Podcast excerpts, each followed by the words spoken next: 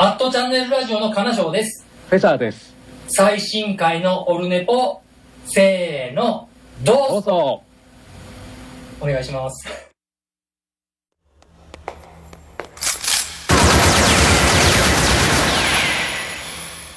オルネポ悪くないわよモーストラジオのモッチーですあやです。きえです。モーストラジオも絶賛応援中のオルネポ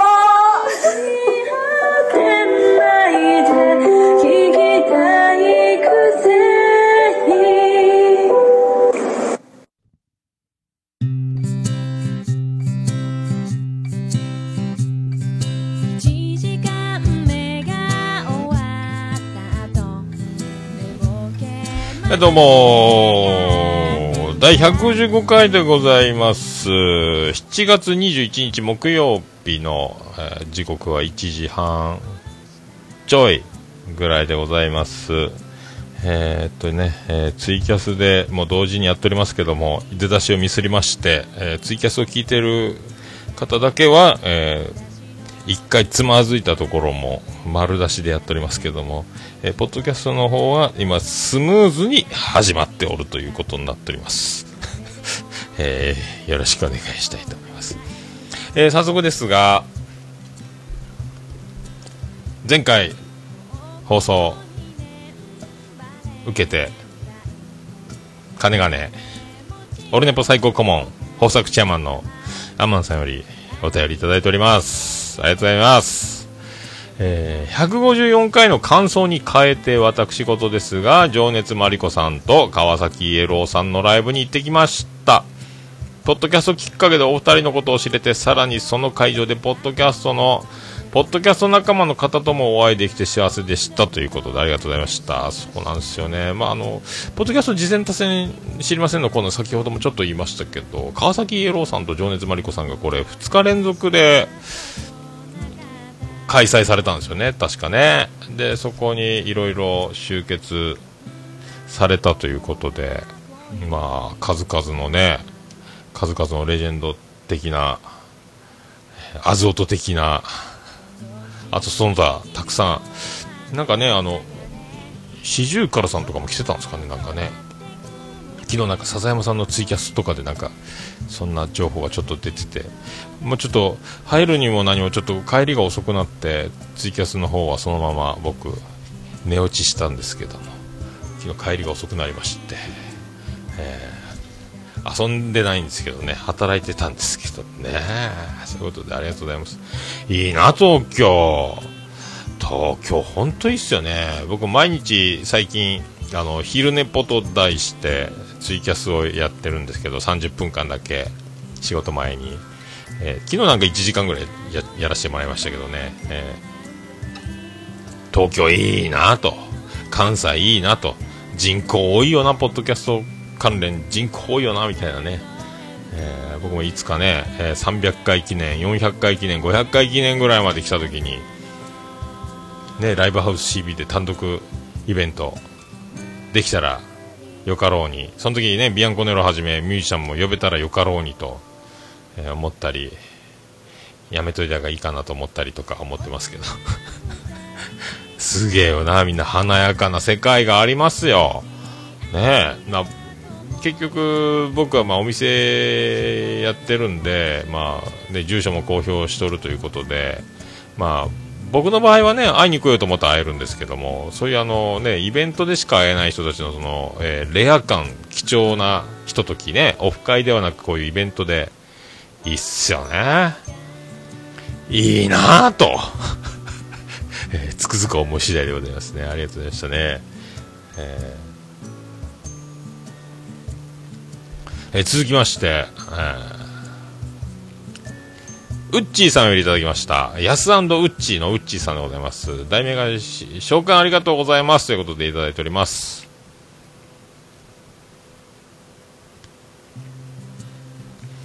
えー、桃屋のおっさん、かっこ、と呼んでいいのでしょうか。はじめまして、やすうちのうちです、えーこの度は、ポッドキャスト特別編紹介していただきありがとうございました。えー当初、紹介してもらえて嬉しいななんて思いながら聞いていましたが、おっさんがすごく良い声をしているので、思わず聞き惚れてしまいました。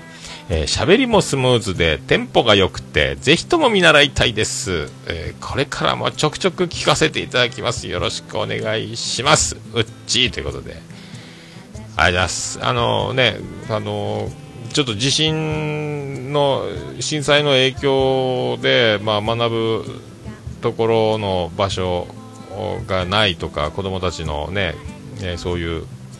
えー遠い隣町遠い町まで塾に行ってたりしてたそういう子供たちのためにもそのブックカフェをオープン図書館みたいないいそういう場所を提供できたらなみたいなことで本を寄贈していただけないでしょうかという。で前回の、えー放送分のページを見ていただければリンク載ってますし、えーその音声丸々ちょっとあの、えー許可なしにもう早い方がいいだろうということで、えーそのまま丸々、えー初めての試みですけどね他の番組の音声をそのまま流すということをしましたけども、まあ、自分が理解して噛み砕いて説明することはまあ時間もなければ多分頭もないんでもうこれが一番手っ取り早い一番伝わりやすいことだったと、えー思いましたんでねやらせていただきましたけども。はいまあ、ちょっとでもね、どなたか何かしら一冊でも届くことがあればよかったなと思うんですけどね。はいまあ、こんなにあの褒めていただきまして、はいえーすごく良い声をしているので、思わず聞き惚れてしまいましたということで、えー喋りもスムーズで、テンポが良くて、ぜひとも見習いたいですということで、えー見習い、あるんですかね。えーもっと褒めてください。ありがとうございます。ありがとうございます。はい。学ぶとこはないと思いますけど、まあね、あの、この、えーそんなに考えてるとハゲるよみたいな番組をされてますけど、ね、ウッチーさんとヤスさん、もう面白い、面白いね、フリートーク、一発撮りシステムですかね、BGM だけつけてみたいな感じでやられてるみたいなんで、はい。何かちょっとねな教養的なものはもうねもう足元にも及びませんし全然僕はかなわないですけども、ね、フリートークジャンルということでちょっとでも仲間に入れていただければ幸いでございます。あれ今後ともよろしくお願いします。ありがとうございました。え続きまして、えーケリーさんよりいただいております。おもれきでおなじみのケリーさんでございます。題名捨ててこでございます、えー初中お見舞い申し上げます、えー対象になり成果ですね。まさに成果ですね。摂取した水分は全て汗となり分泌されトイレに行く必要がないぐらい脱水状態な季節ですね、えー捨ててこにはまっていらっしゃるということですが実は僕も数年前から夏は仕事の時は捨ててこを着用しております、えーズボンが汗や湿気で足にベタッとまとわりつくことが少なくなり心地よいです。これからバーゲンシーズンになり夏物下着も値下がりするので、えー来年に備えて買いだめしタンスの肥やしにしています。ちなみに夏の部屋着はジンベを愛用しています。これもバーゲン品で去年ジャスコで買ったものです。暑さに負けず厚みのある熱い番組を楽しみにしております。セミしぐれよりおばちゃんたちのしゃべり声しか聞こえない喫茶店よりケリーでしたということでまあ素晴らしい。情緒あふれる。ね、僕が日頃使わない、えー漢字がたくさんのですねさすがですね。さすがですよ、えー僕もやっぱねこういうね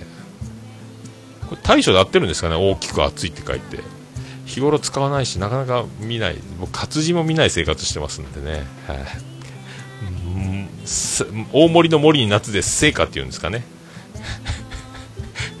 ね。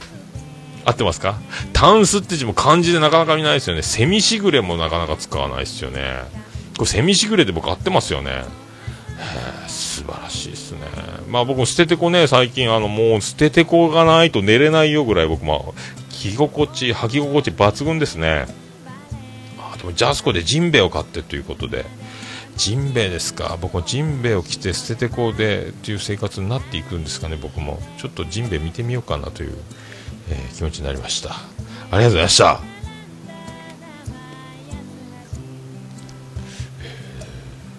以上ですか？はい以上ですね。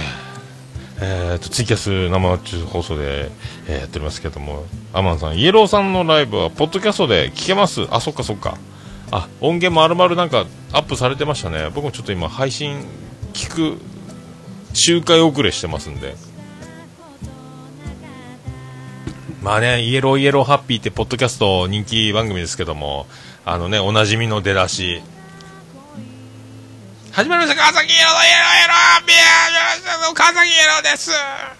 や皆さんお元気ですか？僕は元気です。みたいなもう全力の声でうわー言ったのにウイナナさんがちっちゃい声で入るというですねいつものくだり。え？声張ってるがほ張ってるってみたいなくだりを毎回やってますけどね。あとあの大体その、えー第何回のその数字に合わせて野球選手の背番号を持ってくるのを毎回やってあるんですけども。ね、面白いですよ。あとだとイエローさんは最後のお便り告知の時とかは、えー多分あれ紙とか用意してないのか空で突然思い出しながら言ってるのかあのアドレスが出てこないですよ。えーと皆さんあのお便りお待ちしてます。ねアドレスのえーってなってずっと映画長いのが毎回お約束であれわざとやってるんじゃないかなと思うんですけどね。まあ、バラエティ言ったかな、あのね、あの、ウイナナさん、ドイニーさん、メロンちゃんをメインにね、そのやっておりますけども、ね、たまにあの、バービーさんが出たりとかね、あの、お母さんのパープルさんが出たりとか、ね、その面白い、パープルさんがお母さんだったっけ？もう一人あの、すごい人がいたんですよね。パープルさんが友達かな。まあ、すごい人だらけの、すごい人の、面白い人の周りには面白い人が集まる法則がもうね、如実に出てるっていう感じがしますけども。はい。まあそういうところでございますか。僕はあの、明日からですね、県大会始まるんですよ。県大会。高校野球です。高校野球始まるんですよ。もう、明日、行こっかなーって思ってるんですけどね。えーっとね、ベスト16で揃いまして、えーまあね、強い有名どころとしては旧国大、連続出場を狙う旧国大、あとね、甲子園に出場経験があるといえば、まあ、自由が丘、ね、あと楽天の唐島がいた飯塚とかね、あと西日本短大付属、楽天のこれまた小野文也が150キロ右腕、本格派右腕がいたね、えーあとは復興大上東とか、ね、あの笠原君でおなじみの巨人のポトピッチャーのね、復興大上東とか、あと福岡第一、ね、あの山之内、えーね、山之内？山之内ですね、九州のバース、山之内がいた、ね、前田さんがいた、巨人とロッテにいた前田さんがいた、ね、出るんですよ。まあ、いきなりですね、まあ、明日はまあ、その土曜日が旧国大対西丹なんですよ。これ見たい、第1試合ね、1時間20分ぐらいかけて、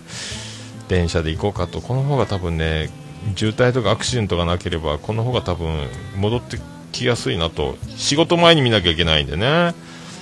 ねあと飯塚対福岡第一とかこう潰し合いしてるんですよ、そこであの復興大上東が結構あのそんな全然ちょっと今回戦力を知らないんですけど有名どころ甲子園出場経験のある学校に当たってないんでこれ決勝まで上がってくるかなと復興大上東と旧国西丹とかこの辺が当たりに来るんかなみたいなねちょっと気がしておりますけども。ああ、ありがとうございます。パープルさんは母、ジュンジュンさんが母の、そうそうそうそうそう、あの、面白いドエニーの歌をね、えー、ね、あ、もちおさんも仕事の10分休憩で、ありがとうございます。ありがとうございます。遅れて収録しております。えーそうね、これも高校野球、もこ今年、去年は甲子園行って、8月10日に行って、妄想ラジオのね、皆さんにも会うことができたりとか、記念すべき、えー日だったんですけど今年は甲子園はいけんなということできっとねちょっとあと2回か3回は行きたいんですよね。北九州市民球場。北九州と福岡市は結構離れてるんですよね。えー快速で1時間乗ってからモノレール3駅で北九州市民球場に着くと。徒歩10分って言ってましたけどモノレールの駅から。これやってみたいんですよね。あ運転しない方が疲れませんからね、えー炎天下でね。この前あの、ね、野球先週金曜日初めて今年高校野球見て福岡工業のね見て。であのシンクロナイズド、えーグランド整備っていうの福岡工業高校名物の福岡工業といえばねあの日本ハムの長島とかあのロッテのあ d n a の三島とかがいたチームなんですけどグランド整備がもう見事なんですよ。それをあのツイッターで動画で上げたらですねリツイートとかいいねを300近くいただきまして軽い炎上みたいな状態になりましてめっちゃ嬉しかったですね。あこんななるんやと。みんな福岡工業で検索するんやと思いましてね、えーそれを、えーせっかくの記念にこの記事にも貼っておこうかと思っておりますけども。よろしくお願いしたいと思います。それでは始めていきたいと思います。よろしくお願いします。桃焼きの桃屋プレゼンツ桃屋のさんのオールデイズネポ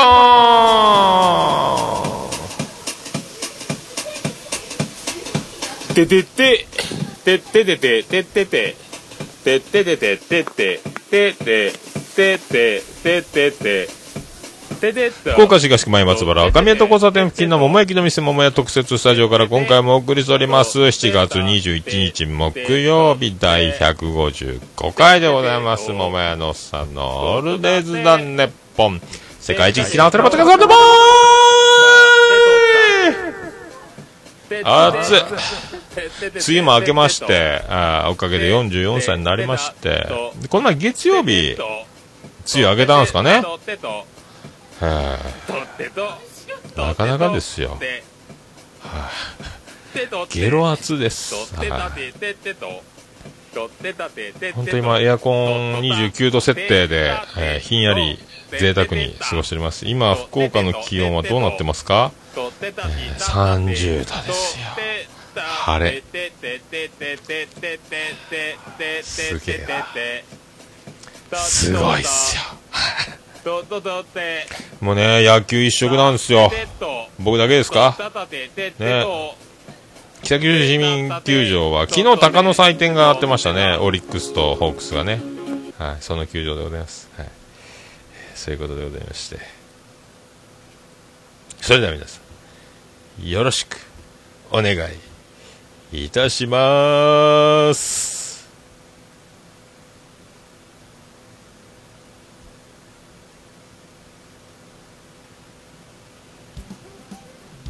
猫のしっぽも応援している桃屋のおっさんさんのポッドキャスト番組「オールデイズ・ザ・ネッポン」オルネポで検索して登録したら猫のしっぽと合わせて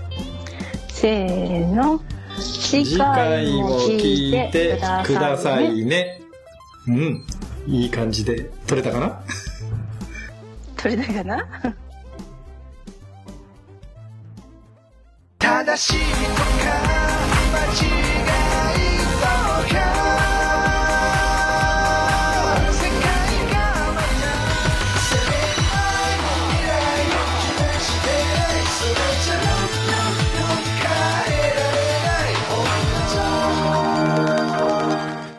DY デジタルシングル L&P」iTunes ストア Amazon Music などを通じて発売中。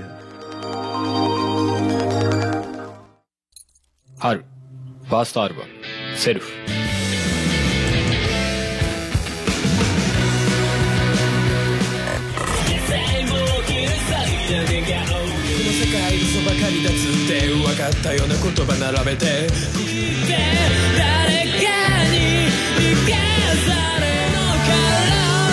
ロックを中心とした新曲を含む15曲。今できる限りの熱を詰め込んだ初のフルアルバム。2016年4月24日から各音楽配信サイトよりダウンロード配信開始。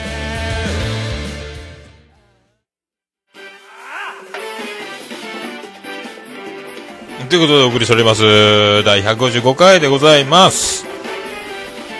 で月曜日あの2週間ぶりの休みということでビアガーデン以来の休み。今月は2回お休みいただきまして、えーこの前がハッピーマンデーということで、えっ、と、もうね、あの、長女ブレンダーは高校3年生。で友達と楽しいひとときを過ごす。で、次男、長男ブライアンは中学校1年生、剣道部、中大連、などなど、塾、などなど、ね、信じられんすよ、塾とか。なんで塾やら行くんやろうと思うんですけども。いや、勉強やらやっとられるなと思うんですけども。ねでも、だから結局、次男の次郎丸だけが、えー暇しているということで、一緒に、えっ、とね、海の中道海浜公園という、えーところに行きまして、サンシャインプールってでっかいプールがあるんですよ。流れるプールやらなんやら何個もあるね。えー二人で行きまして、えーと、そこで、まあ、二人で、もうね、いよいよ二人ですよ。えー日よけのテントを張って、えーと、コンビニで弁当買ったやつをクーラーバッグにお茶とかも入れたやつとか持ってって、で、二人で、えーと、プールを。で、僕、ゴーグルを、えーと、近所のホームセンターで買ってたやつを持ってくるのを忘れて、使わずに、また、プールの売店で安いの買ったら、めっちゃ曇って、もう毎回曇って、もう視界が悪いということで、やっておりましたけども、で日焼け止めがっつり塗って、えーね、前、次男の次郎丸は日焼け止めを軽く塗り忘れて、やけどみたいになったことがあったんで、もう何回も、1時間おきにプールは点検で、安全点検で上がらせられるんで、そのたんびに日焼け止めを塗ってということで、僕はもう長袖着て、えー日焼け止めを塗って、もうそんな感じでずっと過ごしてですね、そしてあのコンビニで買った弁当の、えっ、と、豚、塩豚カルビ丼みたいなやつを次男次郎丸買ったんですけど、弁当のあのコンビニのやつってあの、ビリって蓋を破きやすいシールで、あの、貼ってあるじゃないですか。UFO キャッチャーの、あの、掴むやつみたいな感じで、えっ、と、左右に、こう、左右でバチッとね、切れやすいテープでこう、ペッて貼ってあるじゃないですか。あれを片っぽ蓋開けて外してて、もう片っぽ外し忘れてたみたいで、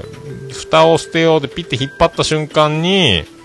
次男次郎丸のお弁当が、そのテントの中で、汚いテントの、あの、ほぼ土足じゃ、土足はしてないですけども、言うてみたらもうそういう、そのテントの床にひっくり返って、ドンってもう完全に、ハンカチョーカのあのやつみたいに、お控えなすってみたいな感じで、ドンって引く、おーって、お前バカかーっつってですね、えー弁当ドーンね、えー具材がテントの、えーシートの上に、ね、一口も食べてないんで、ダーンっつって、うわーって僕叫んで、うわーって、こらーって叫んで、バッてひっくり返して戻して、セーフって言ったんですよ。大丈夫。大丈夫やろお前。大丈夫。ちょっと待っとけ。っつって、で、えーっと、トイレットペーパーを大量に取ってきて、えーそれでまずテントの床を拭いて、えー豚丼の汁、油が床、ね、あのテントのシートの上にべっとりきだったんで、よし、食べろ。っつって、セーフって言って、どうや、ジャリジャリするや。砂利は入っとらんか。まあ、もともと床きれいにね、砂利は入ってない状態だったんで、大丈夫っつったんで、よしってことでね、お腹も壊してないですし、えー、SF ということで、気をつけろ、お前ということで、シールは両方ひっついとるやろうと、ね、ということです。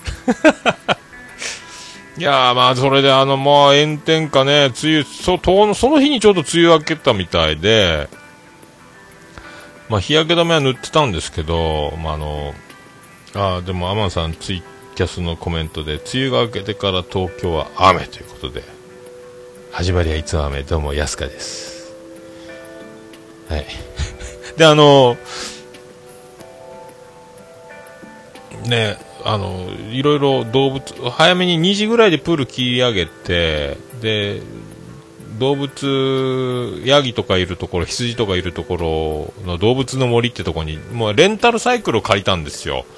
自転車で2人でね、あの、プールまで行ったんですけど、まずその、門からプールまで2キロなんですよ。えーサイクリングコース2キロ走ってプールまで行って、で、また戻ってくる途中に動物の森があって、そこで猿見たり、羊見たり、えー、とカンガルー見たりみんな伸びきってましたけど、えーそれ見てあと、えービニールハウスの中でカブトムシとクワタにクワガタに触れ合えるっていうイベントもやっててうじゃうじゃいたんですけどそこでちょっと人遊びしてで次郎丸にお前せっかくだからクワガタに鼻を挟んでもらいなさいって言っていやいやいや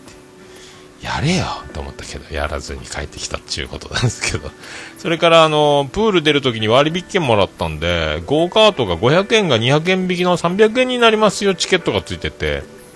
で2人でゴーカート乗りまして。でオフロードとオンロードとありますと。オフロードは追い越し可能なコース。オンロードはもう追い越しはできないあの、ねえー平坦なコースですよみたいな、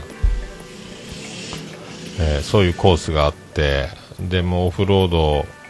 で僕の並び方が悪かったのか、えー、と中国中国人のファミリーの方ですかね。子供たちが3人いてその前次に僕と次郎丸が並んでで後ろからまたあのお父さんとなんかちっちゃいお子さん連れで来てこれ全部同じ家族だったみたいで。あどうぞどうぞって席譲ったんですよ。Thank you って言われましたけど で、その家族たちが、えー全部、順番待ちずっと炎天下並んでて、で、家族たち、子供たちが先頭、先頭が一番中学生ぐらいのお兄ちゃん、メガネかけて、角刈りで、スポーツ狩りみたいな、ね、角刈りっぽいスポーツ狩りみたいなお兄ちゃんが先頭でオフロードコーススタートして、で、あとは、あの、姉妹とか、ね、で、一人ずつ乗っていったんですよね。一人一台で乗ってったんですよ。イケイケ。お父さんは一番ちっちゃい子と一緒に乗ってって、だから三台ぐらいで行ったんですかね。うーんって言って、で、自分の順番回ってきて、次郎丸一応、あの、小学校3年生ですけど、130センチ超えてて、一人で運転していいよという身長に達してたんですけど、いやいや、怖い怖い怖い、いやいや、怖い怖い怖い、怖い怖い、いい、やっぱり、やっぱいいっつって、えー僕が運転することになって2人で乗ったんですけども、狭くて、運転席狭くても足がハンドルの、ハンドルと同じ高さぐらい僕の膝が、あの体操座り状態でアクセル踏まなきゃいけないということで、ちょっと難しくて、それでもうガッタンガッタンですごい急勾配とかあって、これ小学校3年生は運転できんなと。車体飛び跳ねてすげえだろうなっていう状況だったんですよね。僕と次郎丸が乗れば100キロ以上になるんで、しっかりね、安定した飛び跳ね具合だったんですけども。まあ、それで行ってたらですね、最後の最後の、えー下りで、多分車ボーン跳ねて、下りでそのままハンドル切ったかアクセル踏みすぎて空回りした状態で着地したんでしょうね。えー直角にあのコースの壁に、えーぶつかってる、えー一番先頭でスタートしたはずの中国人のお兄ちゃん、スポーツ狩りのお兄ちゃんが壁にドーン行ってまして。でもなんか中国語でおにょおにょおにょにょ言ってるんですよ。あ、わかって、僕も、その下り坂の途中のコースの壁に正面から直角にぶつかってるんですよ。だから進行方向に対して90度で壁に当たって止まってるんですよ。ゴーカートがオフロードで、そのお兄ちゃん。で、僕、助けてやろうかなと思ったけど、これサイドブレーキもなんもないんで、ゴーカートから降りると、二郎丸乗ったまんま坂を降りていくんですよ。ゴーカートが。回ってくれーってなるんで、えーそれもいかんなってことで、ま、待っといて、言っとってやるよって日本語で言って、そのままバーンと言ってですね。で、おいちゃんが、こっちこっちってコース案内してるじいちゃんがいたんで、一人、お兄ちゃんが止まってますよって言って、あーって走って追っかけてってましたけどね。そしたらそれより先に、あの、多分お父さんが教えてあげたんでしょうね。えーダブルブッキングみたいに、えーもうすでに一人係員が到着してたという僕がもうゴールしてコースを見え見えるところまで行って見たときは、えーそれから多分おじいちゃんは暑い中、えー子供助けに行こうと思ったけどもう先に助けられてて、えーなんかちょっと悪いことしたなと思ったんですけどもすごかったですね。あれはすごかった。あんな跳ねるんやと思ってやっぱ軽い子供が運転すると跳ね方半端ないんじゃろうなと思って。すごいっすよね。ツイキャス終わってましたね。えー、だからその中であとまあ、帰りはね、行き、ちょっと電車で帰ろうということで、行きはちょっと妻ジェニファーに送ってもらってですね、帰りは電車で帰ってこようということで帰ってきてたんですけど、まあそれで、あの、終わって、で、夜ちょっと長男ブライアンは塾が終わって9時半ぐらいからしか合流できなかったんですけども、で、えー長女ブレンダはお友達とスープストックとかっていうなんか、お店で、もう、ゲラゲラ笑って楽しいひとときとお食事してきたんで、あの、もう一緒に食事は結構ですということで、えー近所の僕、鉄板焼き屋、お好み焼き屋さんで、ホークス選手も御用達のところで、僕もちょっと44歳になりましたんで、お祝い兼ねて、久しぶりにあの九州ナンバーワンのマルチョウを、えー食べようじゃないかということで、まあ、生ビールもガブ飲みしてですね、もう、マルチョウも食いまくって、えーあと、雲仙無菌豚のスーパーポークっていうのがあるんですけど、それをあの、ね、塩焼き、鉄板で薄く切ったやつを白菜漬け巻き巻いて塩コショウつけて、えー食べるやつとかも美味しいんですけども、えー散々飲んで食べてですね、あーまあそういう一日を過ごして、まあ最終的にあの日焼けが頭のてっぺんが痛い鏡見たら僕あの日焼け止め塗り忘れてて額が M の字になっててあのハゲすぎてて、えー一番奥まで日焼け止めを塗ってなくて M の字のてっぺんの M の字の一番高いところの M の字の一番上のところだけが塗り両右左右ですね。真っ赤に腫れまして、えーめっちゃまだ痛いんですよね、もう M M の上のねめっちゃ両方痛いんですよ。もういつも一緒にいたかった隣で笑ってたかったと、あなたを忘れる勇気だけや。いや本当ね消せないアドレス M のページを指でなぞってるだけということで 日焼け止めをちゃんと塗りゃよかったなと思いました。はい。そういうことです、えそんな歌そんな歌をお届けしましょう。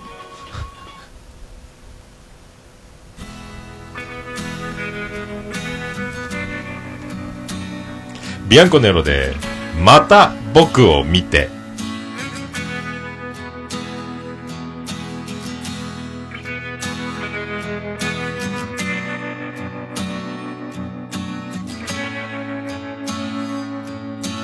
僕が見てた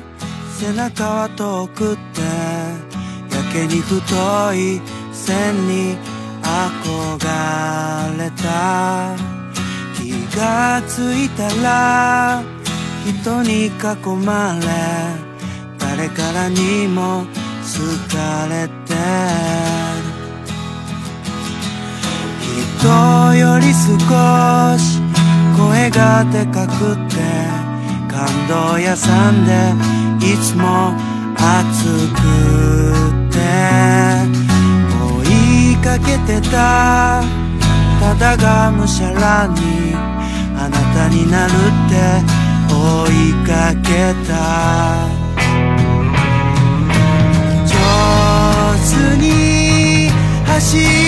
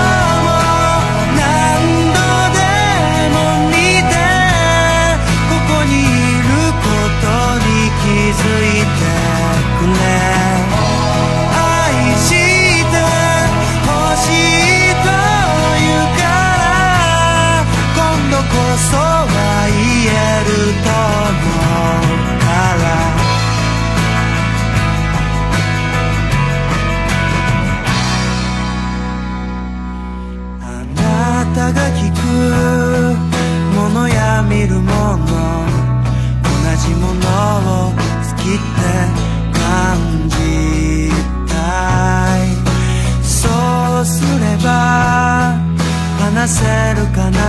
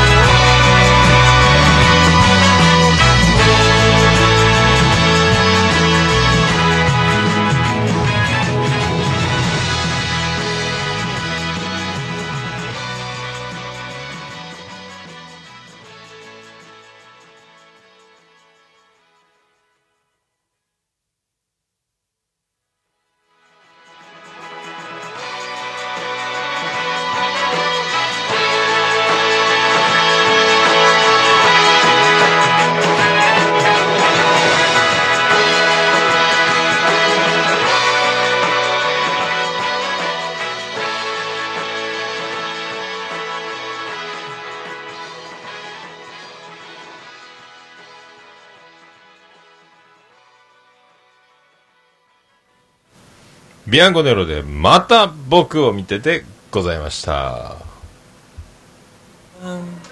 ピッチャー、桃屋のおっさん、背番号、付け忘れ。目指せ全国、アホアホ甲子園、桃屋のおっさんのオールデイズダンネポン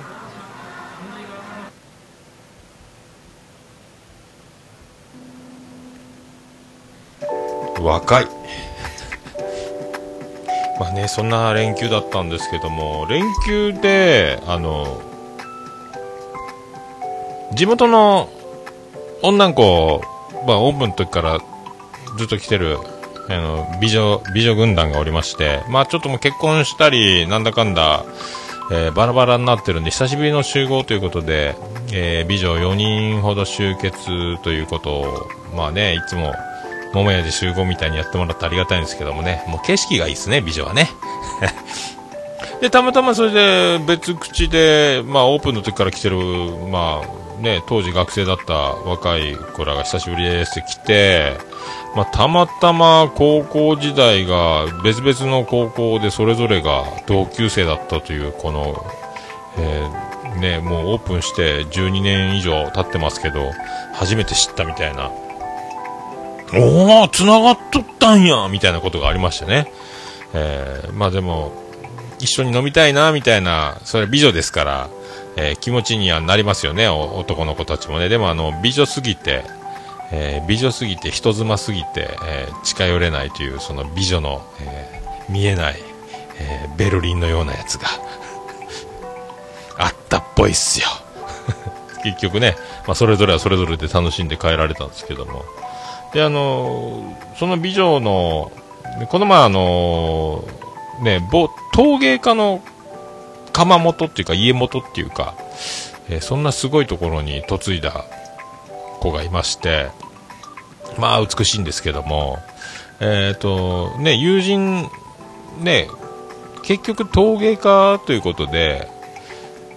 ね、あの、結婚式のスピーチといえば、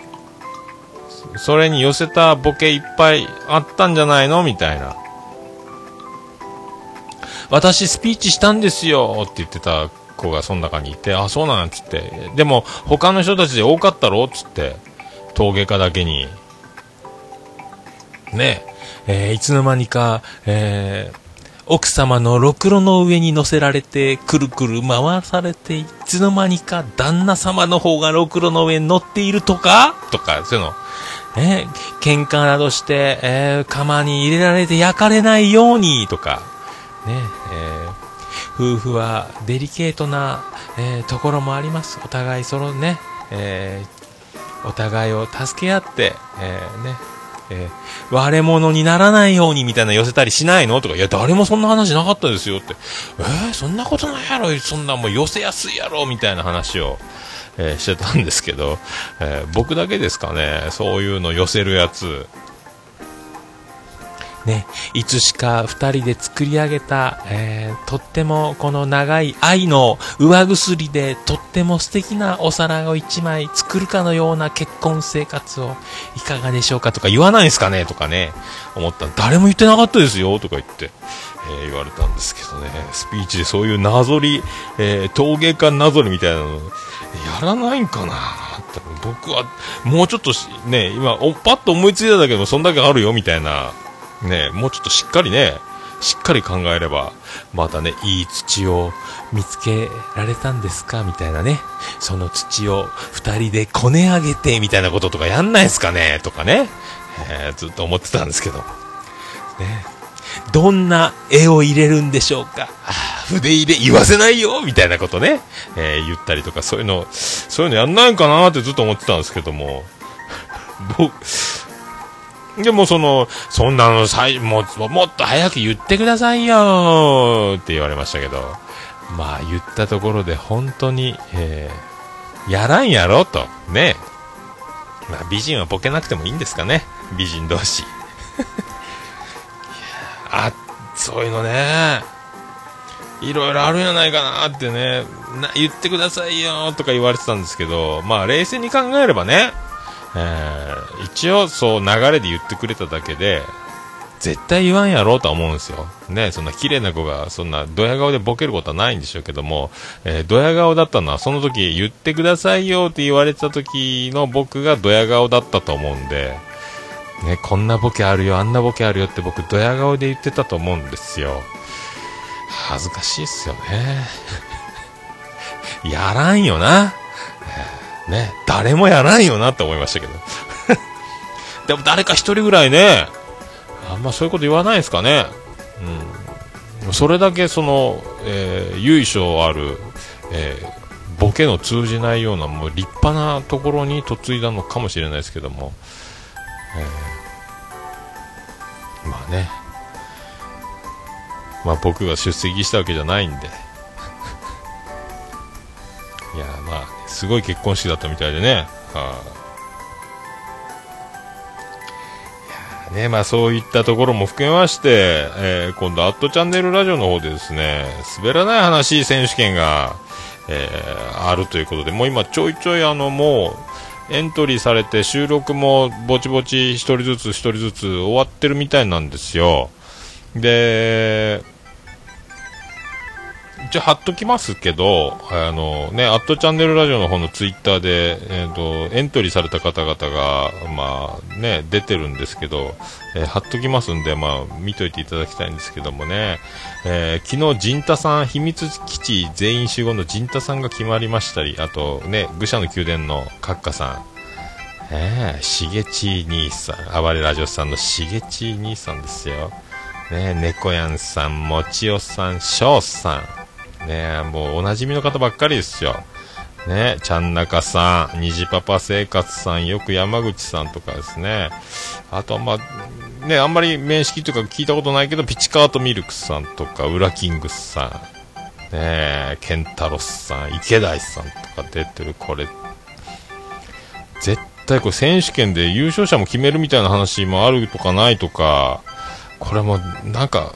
ねこれは勝ちに行くとか、もともと勝ちに行って僕あの持ってないんですよね、滑らない話。えー多分その収録日が決定したら、その何日かの間に決めろっていう感じで、まずやると思うんですけど、も滑っていいかなっていうかね、引くほど一回滑って、まあね、あの次の方がものすごく受けやすい空気を作ればいいかなと。いや、僕なんかね、どれをどう当てていいか、全く見当つかないですけどね。いやでも、こんな恐ろしい企画をよく考えたなと思いますけどね。これでまあ面白いですけどね。まあ混ぜていただいただけで光栄。これ参加することに意義があるぐらいで僕は思ってますんで、もうこれ絶対一発当てだろうみたいなね。これは無理やなってなんかだんだん思ってきましたね。まあでも、みんなのね、そのトークをオンエア前に一回いただければありがたいですけどね。でも、諦めるかもしれないですけど。ね、どれぐらいの枠で喋っていいものかね、何分枠で喋っていいものかっていうのもあるんですけども、その辺もね、えー日取りが決まったら、ちょっと金城さんにも聞いてみろかということで、すげえやなねえ、すごい。そして怖いっていうす。すごいわ。そして、ポッドキャスどこ行った？さあ、そして、じゃあ行きましょうか。ハッシュタグ、オルネポ。ハッシュタグ、オルネポ。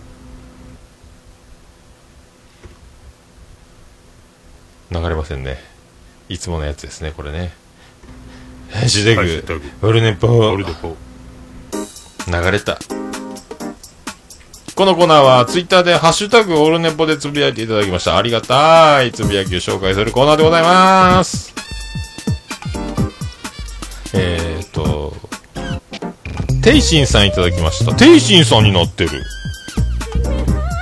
テイシンさんいただきました。テイシンさんだ。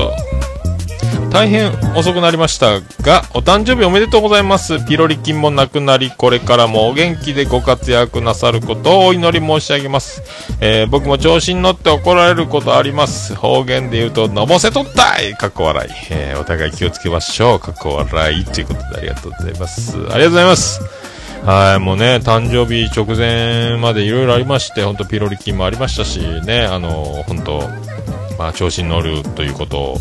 えー大変お詫び申し上げた次第でございますけどもね、あの、まあ、定心さんも、えーそういうことはのぼせとったい事件はよくあるということで、はい、とってもね、心強いございますよ。まあね、本当あの、なんか、つくづく思うんですけど、あの、誰しも、誰でも、まあ僕でもそうですけど、えーみんな自分の、えー心に地雷というものを多分埋めてるんですよね、きっとね。だから、えーそこを、えー踏まれると相手は吹っ飛ぶわけで、僕もその地雷が踏んで爆発するというところが怒りへと、こらっていうことになると思うんで、みんなそれぞれに地雷はあるということで、一番いいのは地雷を踏まないことである。誰の心ににもある地雷を。ね、あの、見た目爆発したように見られない、気づかなくても、地雷を踏んだということを、えー認識してなくても、その、本人にとってみれば、もう言われたり、何か行動を起こされて、それを受けた側としては、えー地雷踏みやがったなと、えー顔で笑ってるけど、ああ、地雷踏みやがったこの野郎っていうことにはなる。ことは多々あるかと思うんで、これね、難しいんですよね。だから、地雷を踏まないようにするには、まあ、近寄らない、えーね、踏み込まない、えーっていうのが一番大事ですけど、それをやってるともう生きていけないというか、誰とも関わることができないし、ね、まああのーお互い気をつける、お互いっていうかまあね、本当地雷はどこに埋まってるか分かりませんから、なるべくその地雷に近いような言動を避けるというのと、えー地雷にそこ近いですよって、まあね、あの自分の場合は言ってあげる優しい心があったらいいんじゃないかなと思うんですけども、これ難しいんですけどね、えー本当にあの、ね、吹っ飛ばないようにこれからも、えー気をつけていきたいと、ね、身の毛もよだつ話でございますけど、ありがとうございました。ナインさんいただきました。えー、にゃんちゅうは定番中の定番やないすかわらわらわらって書いてますけど。いや、知らんかったんすよね。えー、本当あれあのー DY さんのオリジナルキャラクターかと思ってたんで。にゃんちゅうは、おーなーみたいな人ですよね。ね。えー、びっくりしましたけどね。え、そんな中、あの、藤本さんが、オルネポでおっさんさんの言ってたにゃんちゅうとはこんなキャラっていうことで YouTube 貼ってもらいまして、ほー、クリソツやったっすね。まんまっすね。これ見たことあるかもしんないなーって一瞬思いましたね。覚えてないだけで、もしかしたら見てたんかもしんないって、えー思いましたけども。はい。ねえ。ありがとうございました。藤本さんもありがとうございました。続きまして、ジンさん。え、これ多分ツイキャスで収録中のコメントが、これハッシュタグオルネポでそのまま上がっちゃってたんで、えー今回ね、えっと、これで最後ですけど、ジンさんありがとうございます。お誕生日おめでとうございます。お疲れ様でしたということで、多分終わりがけですね、多分ね、昨日、前回の収録のね。ありがとうございます。これね、ツイッターにも載るコメントでいただいております。ありがとうございました。ありがとうございました。ということで皆さん、あの、ハッシュタグオルネポでつぶやいていただきますと、えー大変嬉しいございます。よろしくお願いいたします。ツイッター、ハッシュタグ、オルネポでつぶやいていただくと、大変嬉しく、マンモスウレッピ、チョモランマでございます。以上、ハッシュタグ、オルネポのコーナーでございました。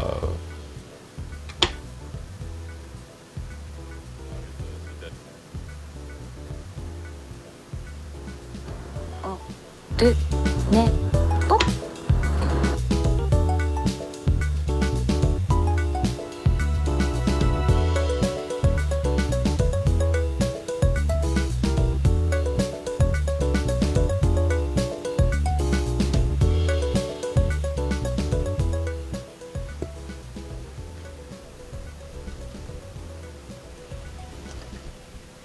さあ、エンディングで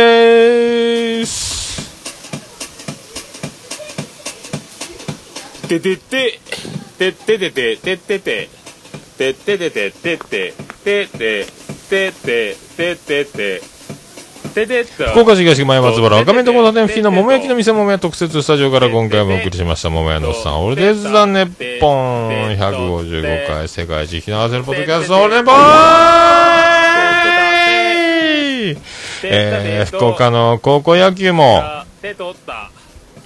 16分の1になりましたよスペシャルでお送りしましたね。ネット甲子園の方 AKB 歌うっぽいですね今回ね。ねえ。あとはそうね FN FNS 歌謡祭。えー、ねみたいなやつ。やってたでしょ夏フェスみたいな。あれあのー、川原智美が歌ってたんです。小室哲也スーパーヒットメドレーみたいなやつで。まあ小室さんバックに弾いてることはまあ別になんともないんですけどもあのー、川原智美が歌ってるとなんか泣けてきてですね涙が出てくるんですけども川原智美の歌の力がすごいなんかすごいですねあの人ね。魂がテレビから伝わる何か。なんか他の人の歌聞いてもなんともないんですけど川原智美が歌ってるとジーンときて、えー涙がちょちょぎれたんですけどもあとあの、マーク・パンサーがどうしてもウド鈴木に見えたんですけども、髪型のせいですかね。めっちゃあの髪型のせいの、ウド鈴木にしか見えなかったです、マーク・パンサーがね。サングラス取った瞬間、ウド鈴木、あ、ウドちゃんだって思ったんですけども。えー、ね、ツイキャスの方では、イケてるブラジャー抜かせたい、隊長、オルネポさん、こんにちは。え、そう？ありがとうございます。えー最後に足跡だけということで、虹パパさんもありがとうございました。そんな中、えーそんな中、オルネポ、エンディングテーマでございます。さあ、明日野球見に行こうかな。そんな歌、オルネポエンディングテーマ、バディで星の下、星の上。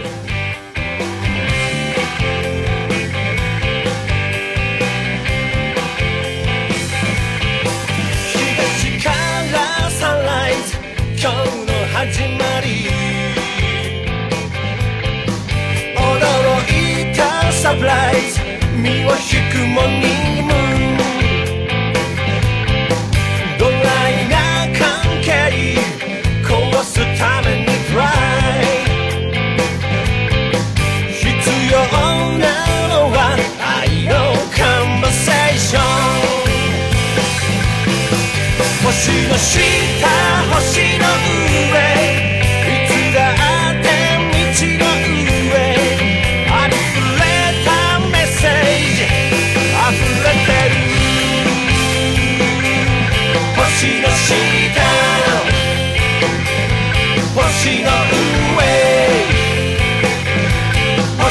した。見上げれ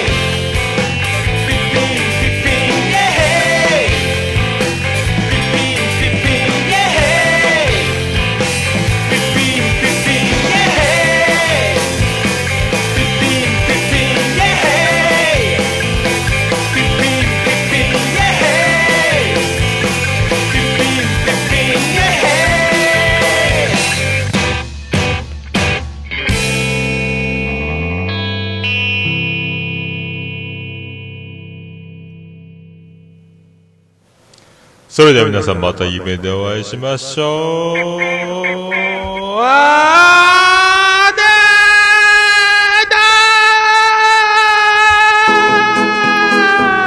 で福岡市東区若宮と交差点付近から全世界中へお届け。桃屋のおっさんのオールデイズだ、ネポー